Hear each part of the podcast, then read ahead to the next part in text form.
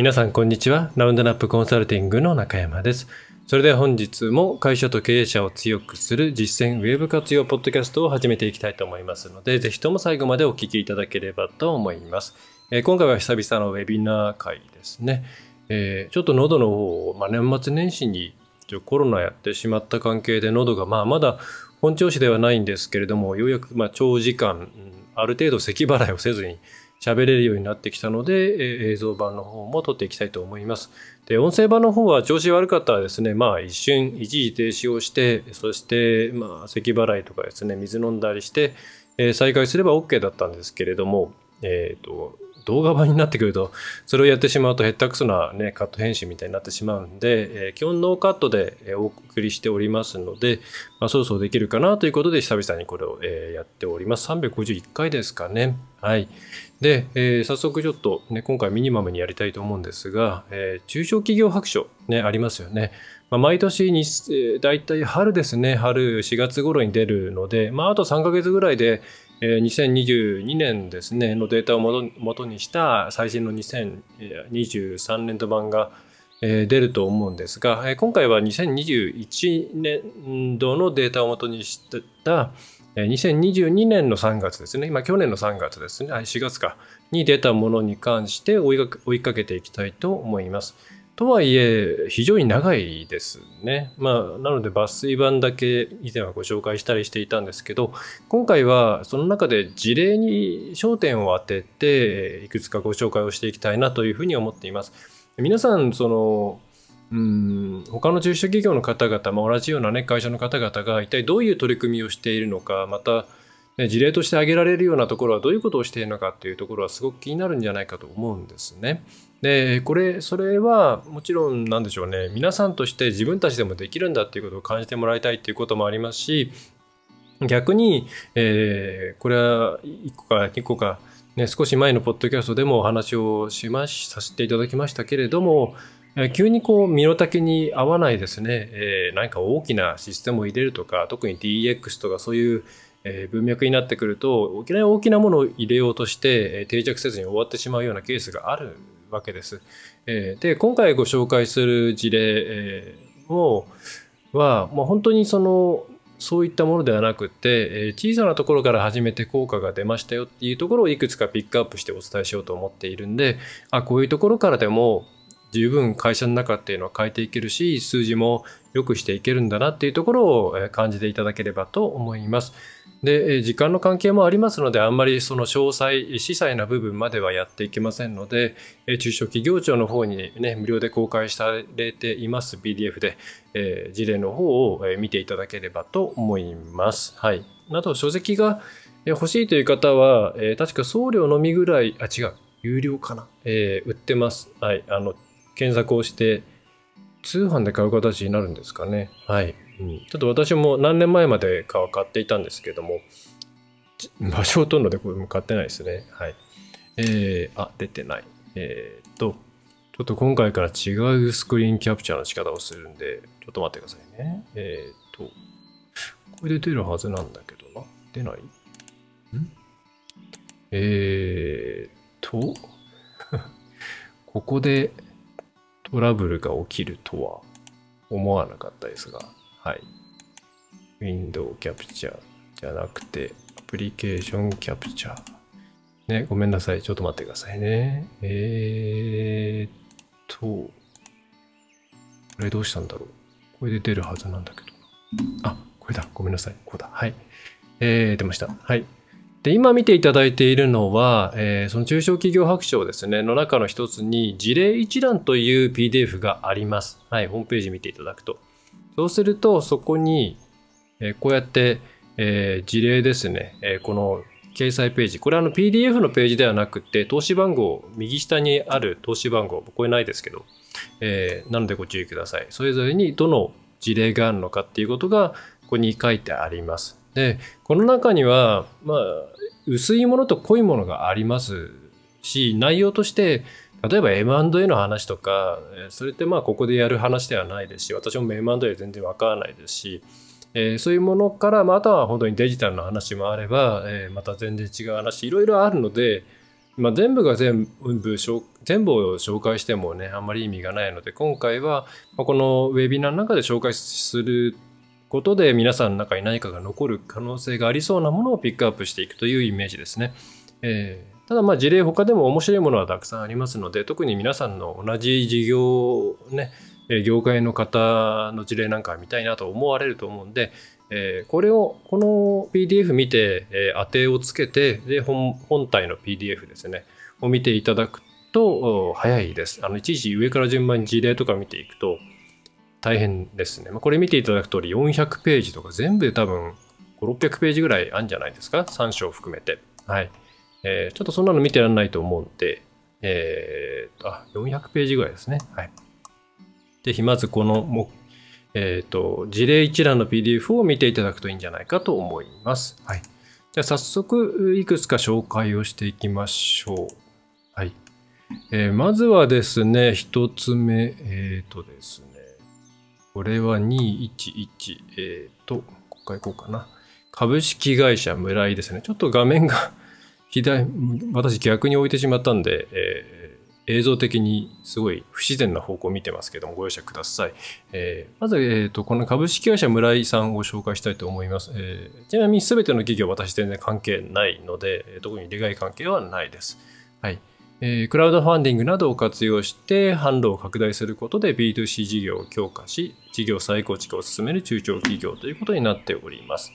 で、これの細かい部分というのは、まあ、やっぱりですね、あの、すべての事例に言えるんですけれども、うんまあ、こういう成功事例は挙げたいよねっていう政府側の意図っていうのはどうしてもありますし、また、うんこのコラム幅に、ね、収めるためにすごくはしょっちゃってるものがほとんどなので、えー、間行間単位読まなきゃいけないですし分かんないことも多いんですけれども、まあ、その中で、えー、この部分は大事っていうところをピックアップしている形ですね。ちょっと字が小さいという方は、えー、もう元を見ながらやっていただくかな、まあ、なるべく読み上げるようにしたいとは思っています。はい。で、こちらはですね、もともとまあ、靴の型ですね、靴、あの、靴を作るときにこう、あれですね、木型みたいなやつですね。まあ、よく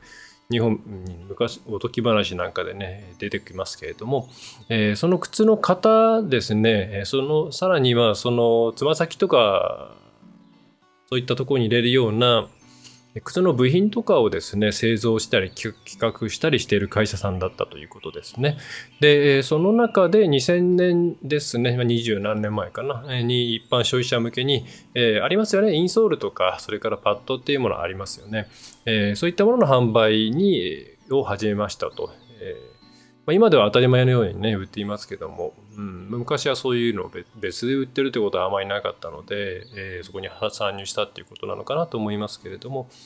えー、ただこれがですね、まあ、感染症ですね、えが行ったことによって、そもそも外に出ることが少なくなったので、やはり靴というもの全体の需要が下がって、それでかなり事業的に厳しいということになったと。はい、でまず一つポイントこの事例のポイントだなというところが、えー、この時にじゃあ次どうするのかといろんな選択肢があったと思うんですね。でそれは、まあ、従来の、えー、流通経路の中で今の商品をまあもっとシェアをさ上げていくっていう方向なのか、えー、あるいは、なんだろうな、えー、その従来の今まで使っていた流通経路の中で別の商品を売っていくのかとかいろんなところがね、まあ、あると思うんですけれどもで株式会社村井さんとしては自社で売上や利益をコントロールしやすい一般消費者向けの自社製品の開発販売の強化というところを、え、に向かうという決断をしました。えーまあ、ここではあの喫緊の経営課題であったというふうに書いてあるんですけど、これは当然その前に決断のプロセスがあります。あのこういう文章を読んでいると、スルスルスルって書いてあるので、あたかもそれが何でしょうね、自然にそういうふうに流れていった、えー、なんだろう、自然の摂理としてそういうふうに判断するもんだよねっていうふうに捉えがちなんですけど、えー、よく考えると、ここの、この結論というか、こういう、これを課題としてね、認識するということ、ことって別に、そんな当然の成り行きではないじゃないですか。先ほども申し上げた通り、いろいろな選択肢がある。えー、なので、こういったところで一旦立ち止まって考えることが事例を読むときには重要だったりするんですけど、まあ、こことしては B2C のところに、えー、まあ、いわゆる直販ですかね、えー、のところに、もっともっとリソースを、つぎ込んでいくのがいいのではないかと判断して、えーまあ、それで結果的に成功してここの事例に載っているっていうことなんですね。はい。で、えーまあ、この後クラウドファンディングの話が出てくるんですけど、あんまり僕この話したくなくって、えー、と別にクラウドファンディングが悪いっていうわけじゃないんですけど、安易にクラウドファンディングをですね、えー、お金集めの手段みたいにして、えー、捉えてしまうと大体失敗するんですね。全然お金が集まんなくって。まあ、出資するなら出資するだけの魅力をどうやって出すかとか、いろんなことを考えて、まあ、それでお金を、えーね、クラウドファンディングしなきゃいけないんですけれども、えーまあ、これだけ見ると、クラウドファンディングすれば結構お金集まるんだみたいな印象になっちゃうんで、えー、まあ、黄色い線引いてる割にはですね、えー、これは、なんだろう、企画していた商品が当たったか、市場に受け入れられるものだったからこそ成功したというふうに考えるべきで、えー、クラウドファンディングを何かですね、魔法の杖みたいに考えるのはやめた方がいいです。はい。で、えー、さっきのですね、あの消費者向けのところに切り込んだというのは、えー、なんでしょう、まあ、結果論ではありますが、とても、なんだろうな、方向性としては良、えー、かったんじゃないかと思うんですね。で、この事例のに結果が書いてありますけれども、えーと、フットケア事業の開発販売を強化し、えー、実際に利用する消費者との距離が近くなった結果、えー、ここが良かったよという消費者の声がより届きやすくなり、従業員の意欲向上にもつながったと。それから、えー、靴部品じゃないな。えっ、と、まあ、これが単純に売れたんですよね。えで、このフットケア製品、今、えっ、と、これの事例から1年以上かな、経ってると思うんですけれども、えー、また別のクラウドファンディングを立ち上げたり、いろいろなインストール製品を出したりして、この辺のラインナップ非常に広がっていて、えー、主力商品になっていっているんですね。で、その時にやっぱり直販だっていうところが選択肢として非常に大きかったんじゃないかなと思うんですね。で、直販っていうのはもちろんメリット、デメリットあるんですけれども、えー、市場の動きがよくわからない変化が激しいという時には直販のチャンネルを持ってるっていうことは非常に重要なポイントになってきます。えーまあ、なのでスタートアップ時期は特に直販のチャンネルを持った方がいいよっていうふうに言われるんですが、えー、なぜかというとまず一つはですねその他のいろいろな要因を、まあ、なんていうかな、え様々な要因をできるだけ減らして自分たちだけで価格とか流通量とかパッケージングとか、えそういった商品にまつわる様々なものをコントロールしやすいんですよね。え例えばパッケージ一つ、名前一つで全然売り上げが変わる商品ってありますけれども、そういうのって、えー、卸なんかをと、まあ、卸なんかっていうと卸の人に失礼なんですけども、卸通してなんとかっていうとタイムラグも大きいですし、また、えー、そう簡単に変えてしまうと棚に並べてもらいづらくなったりとかいろんなことを考えてしまうのであまり大きなことを行えないわけですね。でそれからデータもなかなか取れない。えー、それに対して、えー、例えば自社 EC 通販あるいは自社ショップで売るということになると直でデータも取れますし、えー、それからなんだろう名前をこういうふうに変えようとかパッケージにこの文字を入れるだけでも変えるんじゃないかみたいなことを、えかなり、え早いスピードで改善のサイクルを回すことができるので、えー、市場の状況が読めない、えー、あるいは、えー、ここの数年まさにそうなんですけれども振り回される、えー、環境に振り回されるような状況の時にはお客さんとの、えー、なんだろうお客さんにできるだけお客さんの変化にできるだけフィットしていくために直販っていうチャンネルを全てではないんですけども持っておくことは重要になってきます。まあ、それがうまくはまったのかな。で、もう一つ直販のメリットというのはやっぱりお客さんとの距離が近いというところにあって、えー、お客さんとの距離が近い、まあ、つまり、まあ、端的に言えばもうどうですかという話をしやすいっていうところにありますね。で、えー、これはある程度価格帯が上がってこないと成り立たない部分はあります。その例えば10円、20円の商品に関してなかなか、えー、どうですかって話ってしづらいと思うんですけど、えー、今回の場合は、えー、このゴルフのインソールの場合はだいたい5000円ぐらいからの商品で、まあ、そこそこ値がするんですね。でこれぐらいの価格帯ぐらいからの方が、えー、お客さんの意見聞きやすいです。また、クラウドファンディングを行っていたというのは、この辺ではプラスになってきていると思うんですね。で、えーそれはなぜかというと自分たちと一緒にお客さんと一緒に育てた商品だからっていうイメージがつくのでいろんな意見をもらいやすいとえー、またクラウドファンディングをする過程でももらえたと思うんですよね。はい。えということで、えー、かなりこれで消費者との、うんまあ、買ってくれる人使ってくれる人と作る人との間が狭まったと思います。でおそらくこれからのこれから全ての商売においてできるだけ中間を排,、えー、排して、まあ、そのなんだろう仕組みとしての中間があるのは別にいいんですけどただえー、コミュニケーションチャンネルとしては、つまりお客さんとの心理的距離としては、えー、買い手と売り手が相当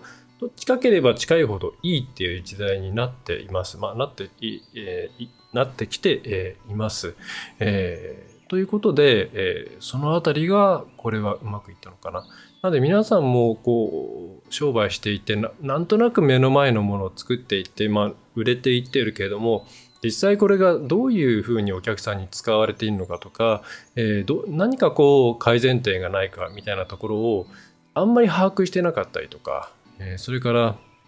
うんもっとよくできるとこはあるのかなっていうところで全然アイディアがなかったりする場合って大体お客さんとの接点が皆無だったり極論するんですね。でこれってあの、まあ、仕組みの中で、えー、お金が回っている状態で、えー、何でしょうね、うん、何かしらの外的要因で一気に崩れる可能性があるんですよね。でお客さんのことが分かっていたら、えー、なんで自分たちが求められていたのか何が今求められてえー、一般的に、えー、それ以上に求められているのかとかそういう情報が入ってくるので、えー、その後の盛り返しをやりやすいんですけどうんこれもねやっぱり長い間ある程度やってないとそういう土壌ができなかったりするんですよね。お客さんの声を聞くって簡単に、えー、言うのは簡単で、えー、っとそれをやってくれっていうのも簡単なんですけど会社的にそれがない土壌としてない場合ってあるんですよね残念ながら。えーまあ、お客さんこう言ってるけれどもこうやって作って今までやってきたんだから大丈夫だよっていうような文化だったりするところってあるんじゃないですかという言い方しかできないんですけど、で、それってこの先非常に危ないので、今のうちから、えー、小さくてもいいから直販、まあ、お客さんの声を手に、えー、得られるようなデータとまではいかないで何でもいいお客さんと実際に接することができるような、えーと、チャンネルを作っておいた方がいいと思います。はい。まあこの会社はすごい成功した一つの事例だとは思いますけれども、えー、まあ、ここまでじゃなくてもですね、えー、この先どういうふうにビジネスを行っていくのか、ビジネスモデルを変えていくのかっていうところの、えー、最初の出発点としてはやっぱり使ってくれる人、買ってくれる人の生の声をどれだけ得られるか、フィードバックを得られるかになってきます。はい。まあ、付加価値としてはここにもありますけれども、直で言い悪い両方ね、まあこれ良かったよって話書いてありますけど、絶対悪かったもあると思うんですけど、えー、言い悪い両方のフィードバックが返ってくるので、えー、まあ、モチベーション上げやすいというか、なんでしょうね。世の中にちゃんと参加しているっていう気持ちに従業員の従業員の方がなりやすいので、うん、いいかな。あとはそういうのが嫌だっていう人を会社から遠ざける効果はありますかね。まあ、というのが1個目の事例211、えー、非常に面白い事例だと思います。はい。まあ、細かいとこは、あの、今のホームページとかも見ていただくとまた面白いとこあると思うので、えー、ご覧くださいませ。はい。もうでは、もう次行きましょう。まあ、これはもうちょっとシンプルにまとめましょう。なんだかんだ言ってすごい長くなってしまってね、今回30分に収めたい。えー、で、えー、次はですね、えー、ワタヤさんですかね。すいませんね。ちょっと読み方までチェックしてないんですけども、えっと、これは、えー、旅館業ですかね。えー、はい。で、こちらは、まあ、もともといろいろ仕掛けていた会社で、えー、ちょっと私も初めて聞いたんですけれども、えっ、と、これ、嬉しの茶って読むんですかね。えー、と、温泉観光を組み合わせた T ツーリズムとかを出したりとかですね、いろんな取り組みをして、えー、感染症流行前からですね、いろんな仕掛けをして、えー、うまくやっていたところだと。それが、まあ、ご存知の通りですね、えー、旅館業、飲食は壊滅状態になりましたから、えー、それでどうしようかなっていうところの話が書いてあります。はい。で、えー、これに関しては、まず大前提として、この、うんと、えー、綿屋さんがですね、えー、2万坪、広いですね。えー、1坪3.3なんで6万6千平方メートルとすると、6万6千だから、100×100 で1万で、えっ、ー、と、6だから、えー、5、5、25、6、6、3、4、8、800メートル四方ぐらいすごいですね。はい。えー、それぐらいのうんと土地があったと。で、これをまあうまく使えないかなという話、考え、ことを考えていたらしいんですけど、えー、ここで一つえー大事だなと思ったのが、この黄色く線引いたところでですね、え自社の事業の再認識を行っていったっていうことなんですね。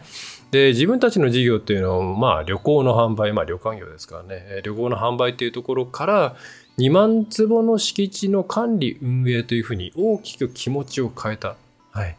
えー、これはすごく大きい、まあ、賭けちゃう、賭けなんですけど、えー、この考え自分たちの事業を何だというふうに取り組む考えるかっていうのはうんとですねいろんな発想を変えるんですよね。例えばうんじゃあまあうちがですねウェブコンサルティングというわけのわかんないですね、えー、ことやってますけど中小企業のウェブと IT の力を上げるっていうふうに考えるとやることって別にマーケティングとかそれ以外にもいろいろ出てきますよね人材育成とかも出てくるでもそうではなくて、え、もっとですねシンプルに例えばホームページからの売り上げを上げるっていうふうに定義すると、まあ、そこに関しての特化型になってきますよね。で、え、何をするかなどういう打ち手をするかなっていうのも自分たちが何であるかっていうところをベースに自然に発想するようになるので、えーこれ別に広げ広げればいいってもんじゃないんですよ。あの広げすぎたら逆にやることがわけわかんなくなっちゃうんで、えー、そうではなくて今までの自分たちの自己認識では出てこない発想をしなければいけないというふうになった時に有効な手段の一つとして自分たち自身の認識を変えるっていうことがあります。自分たちが何者なのか、そして何をしようとしている企業なのかっていうことを考えし別のものに別のものというかまあ変えていくことによってじゃあこういうやり方もあるんじゃないとかじゃあこれって実はありなんじゃないみたいなアイデアが、えすごく出やすくなるんですね。えでこの事例に関しても、えー、旅行を売るっていうとやっぱりそのじゃあ旅行そのね、旅館としてどう良くするかとか観光周りの観光施設とどうつながっていくのかとかどういう打ち出しをするのかっていうところで、えー、考えが収まってしまいがちだと思うんですけど、えー、でも2万坪っていう、まあ、えー、800、800、なんだろうな、忘れちゃった。えっ、と、だいたい800平米ぐらいかな。うん、歩いて、なんだろう、結構ありますよね。えー、そこの管理、運営って考えると、じゃあ旅館はある、施設はある、土地はある、じゃあここに何を置こうか、どんな人に来てもらおうか、どういうシナジーを作ろうかって全然考えが変わっててくるじゃないですか。はい。で、えー、旅館やられていたということは接客とか、えー、いろいろそういう管理とかそういうことに関してのもともとの慣れとかノウハウはノウハウはあるはずなんで、えー、そうするとうーんじゃあそういう方向のノウハウがまず下敷きとあったら強いようなことをやっていったらいいんじゃないかじゃあなんだろうみたいになっていくと思うんですね。でまあそういうふうな考え方に沿ってこのこの後流れていったのかは分かりませんが結果としてはここは、えー、いろいろなきっかけがあってえーとサテライトオフィスの誘致というところをやったというふうに書いてあります。え、まあもともとこの旅館は好きで使っている会社さんとの、えー、共同アイデアっていう形、あ、違う、そこの会社さんのサテライトオフィスを設置できしないかっていう話があって、それでいろんなことを考えていったら、えっ、ー、と、あの、まあすごくいいんじゃないかということで、え、結果的にその、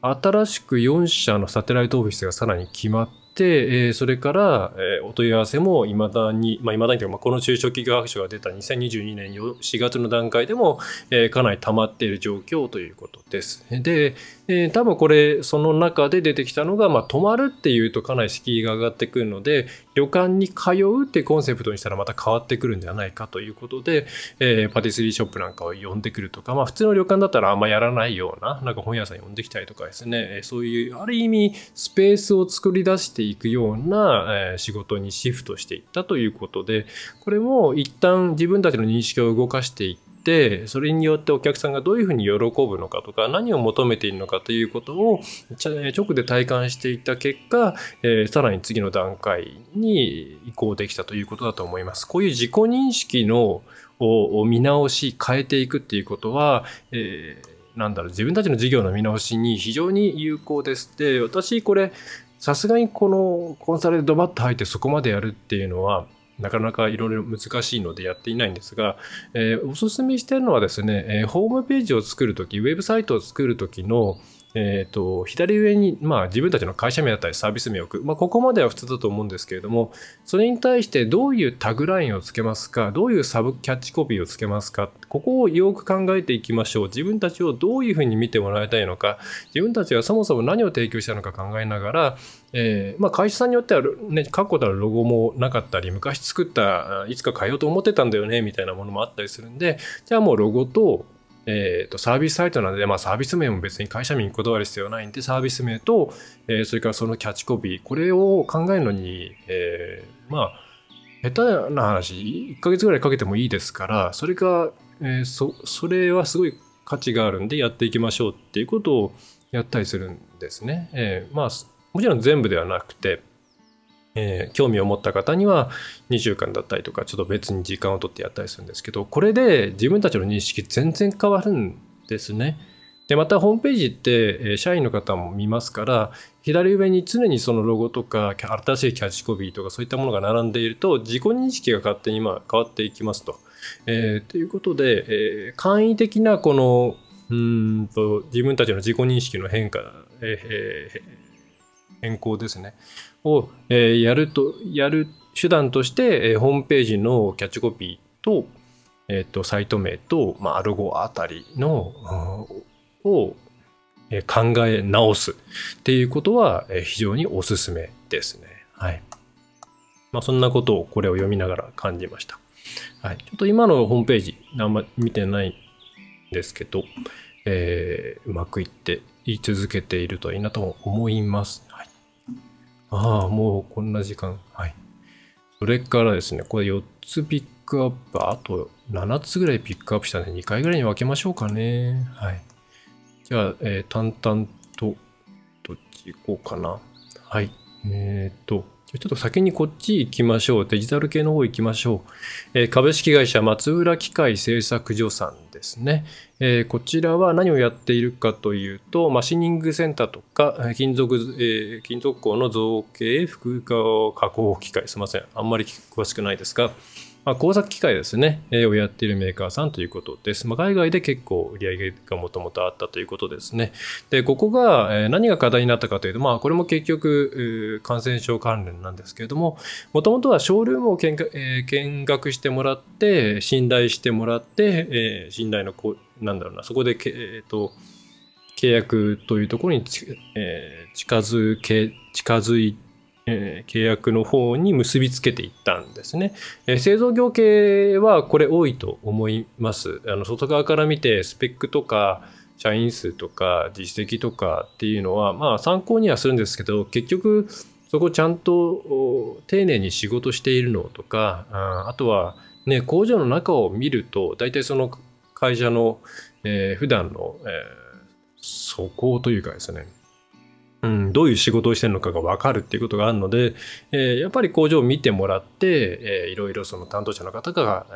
えー、印象をもとに判断していくっていうのが大きいですよね。私も製造業さんの会社さんやった時にはそのあたりの話はよく聞いたんですけどまあそれが会えなくなってしまったということですね。はい。えー、ということで、まあ、どうしようかなっていうところで、まあ、製造業も今回非常に打撃を受けたわけなんですけど、まあ、これはですね、えー、まあ、本当にストレートに、えー、動画にシフトしたということです。はい。で、動画も、まあ、最初はその、ん？えっ、とね、ここはね、徹底的にやったんですけど、えっ、と今回ここでお伝えしたいのは、あと5分ぐらいでお伝えしきりたいのは、えっ、ー、と、動画を、コンテンツを作りたい。それから、えっ、ー、と、社外に情報を発信したいっていう時に、身構える会社さんが多いんですね。例えばカメラは専門的なものを買わなきゃいけないんですかとか、喋れる人材がいなきゃいけないんですかとか、そんな丁寧に流暢に喋れるような人って多分いないと思うし、やりたいっていう人もいないと思うんですよねとか、になってくるんですけど、えー、もっと全然ライトでいいんです。はい。えー、で、まあ、ここは本当に最初にですね、ハンディカム多分ね、お子さんの動画とか撮ってたやつじゃないですか。そういったものと動画編集ソフト、今まあ1万円ぐらいかありますからね。まあ、ただのものもありますけど、それで自前で、始めましたと。まあ、かなりカジュアル、カジュアルというか、まあ、品質に関してはそこまでではなかったようですね。はい。で、それが、これ後で YouTube、この松浦機械製作所さんの方から、ね、動画たくさん出てますし、まあ、YouTube チャンネルもあるので見ていただきたいんですけど、今ね、ノリノリでやってるんですよ。もう本当に、あの、多分いろんなノウハウ吸収してると思います。なんかテレビショッピング的な流れのところもありますし、えー、それから、まあ、YouTuber 的な流れのところもありますし、えー、これはまだ1年間か2年間か分かりませんが、ちょっといつから始めたか分かんないんですけど、えー、まあ膨大な数はあるんですけど、えー、すごく洗練されてます。で、こういうのってさここその最終形態とか今のできている状態を皆さん見てこんなのうちでは作れないよって思うと思うんですけど、えー、スタート時点はですねどこも雑なんですよ言い方は悪いですけれどもでもそれを継続してやり続けることによっ、え今のその皆さんが見ているすげえっていうものがあるので、えとにかく始めていく、始めることをお勧めします。で、カミカミでも別に良いし、えー、べ何を喋ればいいか分かんないっていう場合にはですね、もう最初は全部カンペでもいいんですね。はい。もう手元のものを読みながらでも全然良くて、むしろそういう生っぽいものの方が本当っぽくて受け入れやすかったりするんですね。で、うちのお客さんでも、もうカメラなんて別に iPhone でいいですね。iPhone とか、まあ、GoPro とかでもいいかな。暗いところで撮影する方はちょっと暗所に強いものを使ってもらった方がいいかもしれませんけれども全然 iPhone とかでいい。でそれをもとに、まあ、マイクも iPhone でいけますよね。うん。で、え簡単な動画編集なんかをしてアップしていくだけで、え全然反応が変わってくるのであの皆さんそこになんかこう躊躇する必要性は全くないし、えそれを見た人がなんかあれだなっていうふうにこうせせら笑うじゃないですけどそういうこともねないですよ。あのよほど意地の悪い人だけで。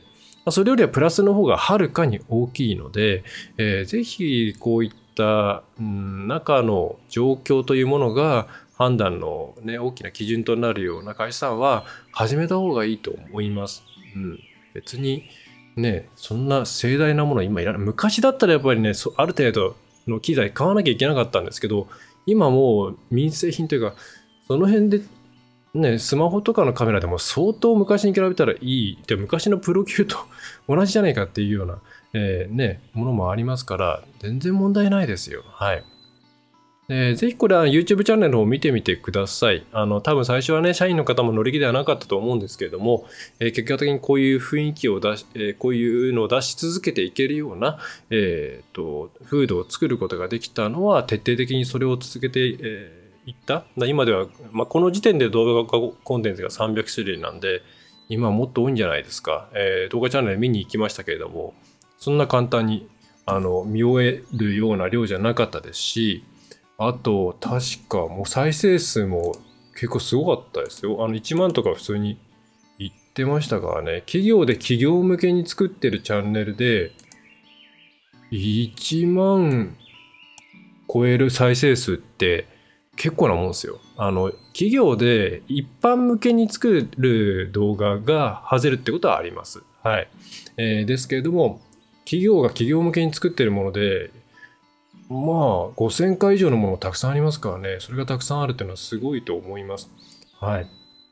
えー、なので、ぜひ、えー、見ていただくといいのではないかと思います。はい。ちょっと今日、撮影の後ろ、えー、ミーティング入っているんで、えー、この辺で一旦終了して、また次回、あの、まだピックアップしているものがですね、あと、えっ、と、7つぐらいかな、あるので、えー、続きをやっていきたいと思います。はい。えー、それでは今回駆け足になりましたが以上になります、えー、最後までご覧いただきましてありがとうございました。ラウンドアップウェブコンサルティングは中山がお送りいたしました。